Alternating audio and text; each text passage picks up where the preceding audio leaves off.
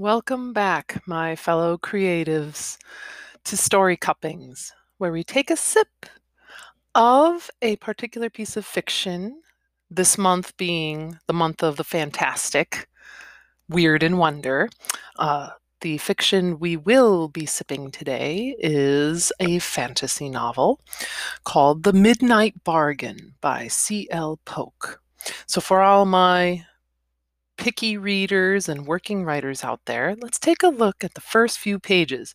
For the first chapter is 20 some pages long. So we're going to just look at the first few pages and see if this is a cup we want to finish drinking or if we just want to set this cup back down and go, next, please. So let's open up, take a look at this first chapter first page, first paragraph. The carriage drew closer to Booksellers' Row, and Beatrice Claiborne drew in a hopeful breath before she cast her spell. Well, I have to admit, that's a good first sentence.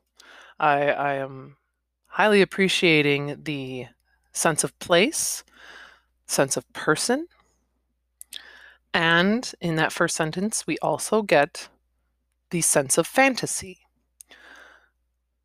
The carriage, the idea of a carriage, gives us a sense of time to visualize. Booksellers Row, we're getting a sense of an urban environment, of commerce, of niche bookshops as opposed to modern day, and the sense of a female protagonist already yearning for something with that hopeful breath.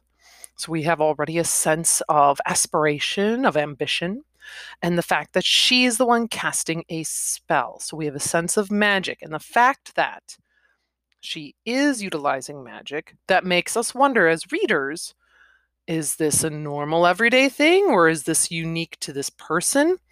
What's going on? So that first sentence does entice us to go forward. Let's continue reading. Head high, spine straight, she hid her hands in her pockets and curled her fingers into mystic signs as the fiacre jostled over green cobblestones. She had been in Bendleton three days, and while its elegant buildings and clean streets were the prettiest trap anyone could step into, Beatrice would have given anything to be somewhere else, anywhere but here at the beginning of bargaining season. Pause again. So we have a sense of an elsewhere in that we, in our current society, here, we do not typically hear of something like bargaining season. So already we have some terminology that is unique to Beatrice's world. And it also sounds like bargaining season isn't something we want to be a part of. So we are also wondering why on earth Beatrice has to be a part of this bargaining season. And the fact that she is referring to this town as a trap. We are getting a sense of little bit of menace, of foreboding, because nobody wants to be caught in a trap. So what's going on? Let's let's continue reading. She breathed out the seeking tendrils of her spell, touching each of the shop fronts. If a miracle rushed over her skin and prickled at her ears, but there was nothing, not a glimmer, not even an itch. They passed the Rooks Tower books, P.T. and Williams and Sons, and the celebrated House of Verdure, but which filled a full third of a block with all its volumes. Beatrice let out a sigh. No miracle, no freedom, no hope. But when they rounded the corner from Booksellers' Row to a narrow gray lane with no name, Beatrice's spell bloomed in response. There, a grimoire! There was no way to know what it contained, but she smiled up at the sky as she pulled up pulled on the bell next to her seat. Driver, stop! She slid forward on the fiacre's padded seat, ready to jump into the street by herself. Clara, can you complete the fitting for me? Miss Beatrice, you mustn't! Clara clutched at Beatrice, Beatrice's wrist. It should be you. And we continue this conversation a little bit. about the importance of her being in a dress for meeting someone. Now, I want to pause here because the next few pages are a, they balance a lot of exposition and movement in this moment for Beatrice. Now, I and many other folks who enjoy reading and writing alike, um, the term exposition dump is nothing it's a term we don't want to hear put to our stories uh, as writers. And as readers we get bored with exposition dumps very quickly. We tend to breeze over them to see all right when is something going to start happening again? Now i'm not going to call these first how far did i get? 7 16 pages i'm not going to call them an exposition dump because as it that is not appropriate for what Polk is doing here. There is a consistently paced movement of Beatrice into this bookshop to find this grimoire that she needs. Polk, understandably, needs readers to understand why this is important. And so Polk is trying eh, to balance inserting explanation for with world building, so exposition, with action in the scene. And this is something many of us work at in our stories, where we have to try and at least give readers some sense of what is going on or why it's like this as the characters are doing it, because the characters are accustomed to this world. This they know. They don't need to really explain anything because they have grown up in it. But we as readers need to understand what's going on. So, what Polk did is Polk is having Beatrice lament the world as it is. Not lament like she's whining, but there is very much a voice of, oh, woe, that this is how things are. And that's how we are learning about the world is Beatrice lamenting how women don't get to just be mages. They either are, well, here, let let me get to a place where that is explained. So uh, Beatrice is looking for a specific book. The book is a grimoire, and the book, that grimoire, helps teach a user of magic a certain kind of spell and one never knows what these what each grimoire will contain until you find it so beatrice is on the lookout for this grimoire in this particular bookshop. And she enters the bookshop and is trying to browse without the bookseller noticing because booksellers often don't realize they have a grimoire in their shop.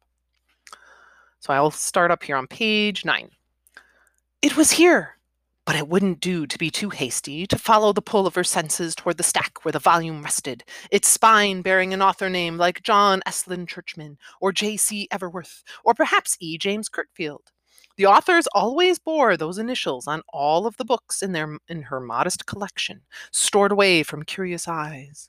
The clerk might wonder at how she knew exactly where to find the book she wanted in all this jumble.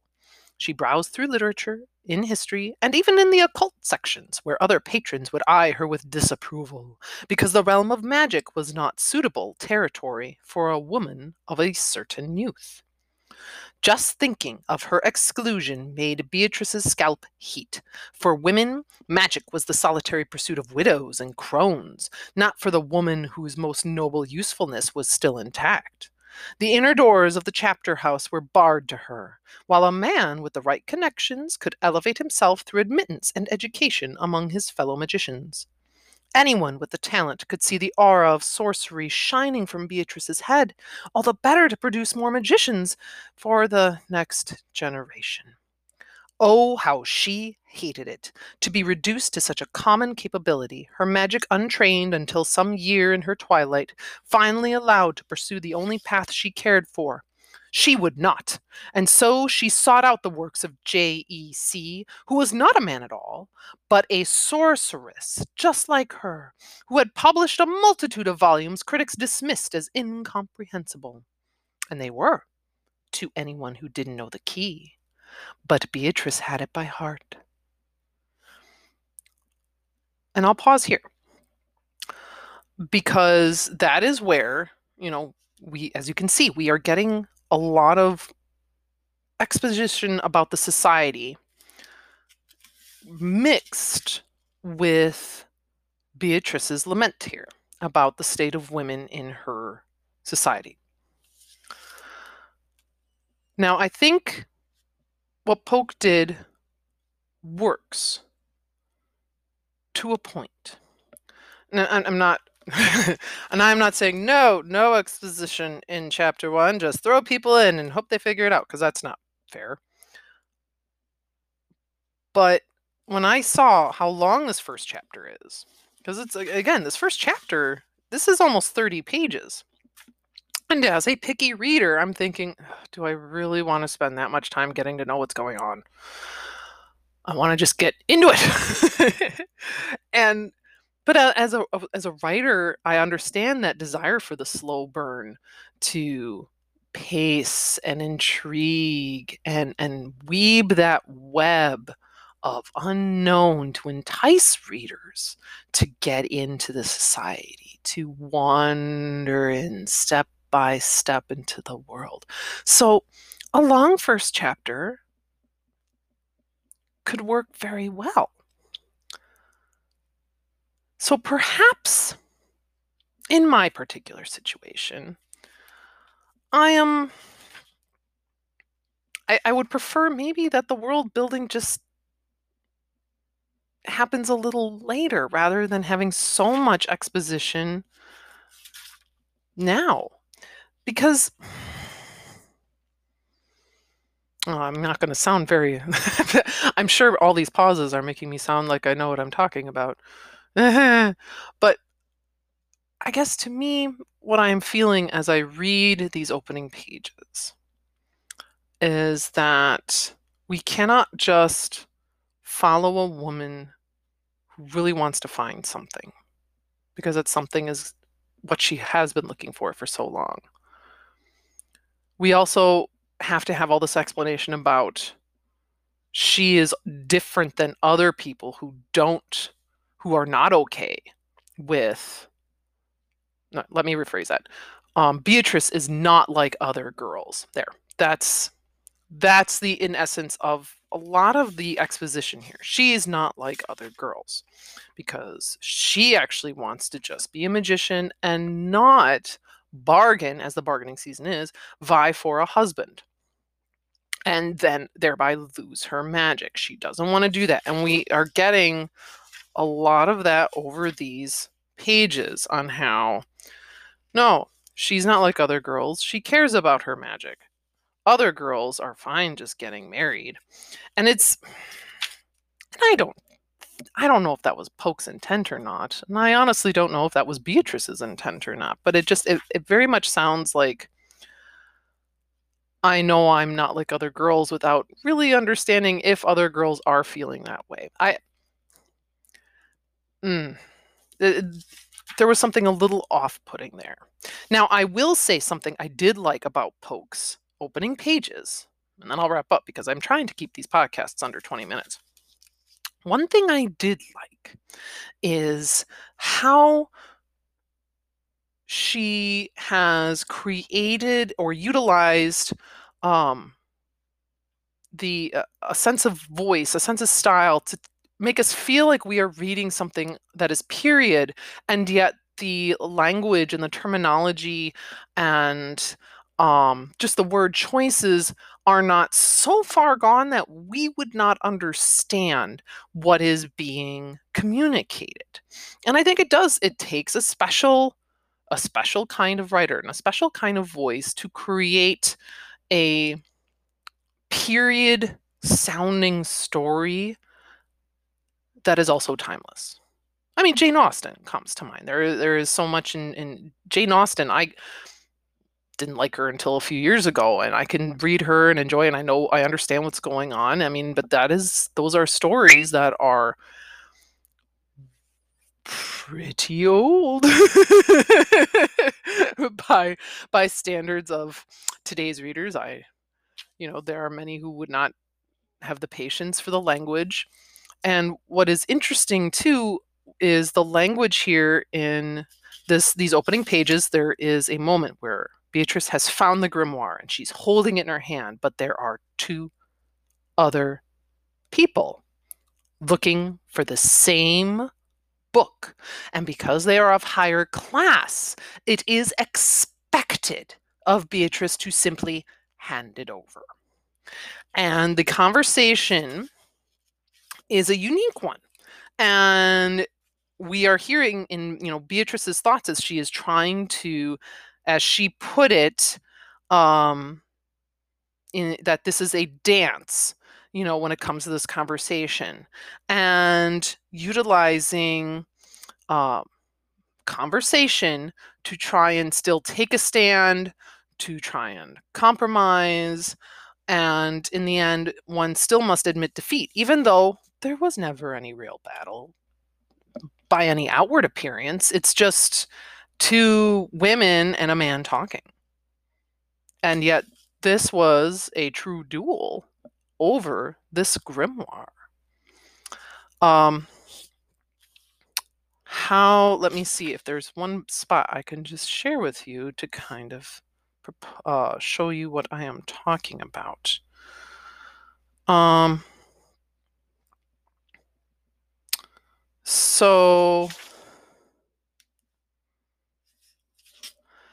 here, um, so Beatrice has the book, and the other woman would like it. And she is saying, Oh, this is my brother Yanth. I see you admire the travelogues of J.E. Churchman. His telling of faraway places enchants me, Beatrice said. And the woman continues, That's a rare account of Churchman's talking about the magical coast where Yanth and I spent a happy childhood. So she's dropping the hints. She wants the book. And so Beatrice tries to respond appropriately. It hurts me to hear of your longing for your home. I have never seen the coast, but I have heard that it is a wonderful place. You are lucky to live in such a place as your childhood's world. I wish I knew more about it. Thereby staking that she wants to hold this book. And the man steps in, who is the brother of the other woman, and says, you know, it's clear you both want this book. I propose a solution. And his sister says, There is only one copy. What solution could there be? And he says, Oh, you could read it together.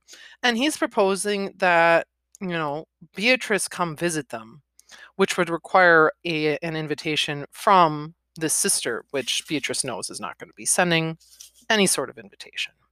But it's very polite conversation, but clearly there are other intentions. And I I really dug how Polk utilized the art of conversation as weaponry in a sense, which fits the period. It fits those uh, again with Jane Austen, the barbed words that can cut that fits perfectly with this time that the Midnight Bargain is set in. Now, am I going to keep sipping? I think I'll sip a little more, see how the rest of the chapter plays out. But again, I, I, I love seeing how we are in action, and it's hard to get in action where so much establishment has to happen first. So we'll see. I, I might try a little more sipping. I know uh, a very good fellow indie author and friend, S.G. Higby, wrote uh, a complete book review of Midnight uh, for Midnight Bargain, and I'll make sure I share a link of that book review on my website, uh, jeanleesworld.com. So I hope you check that out and see if this is a cup you want to finish as well. But until next week, my friends, read on, share on, and write on. Thank you and see you next week.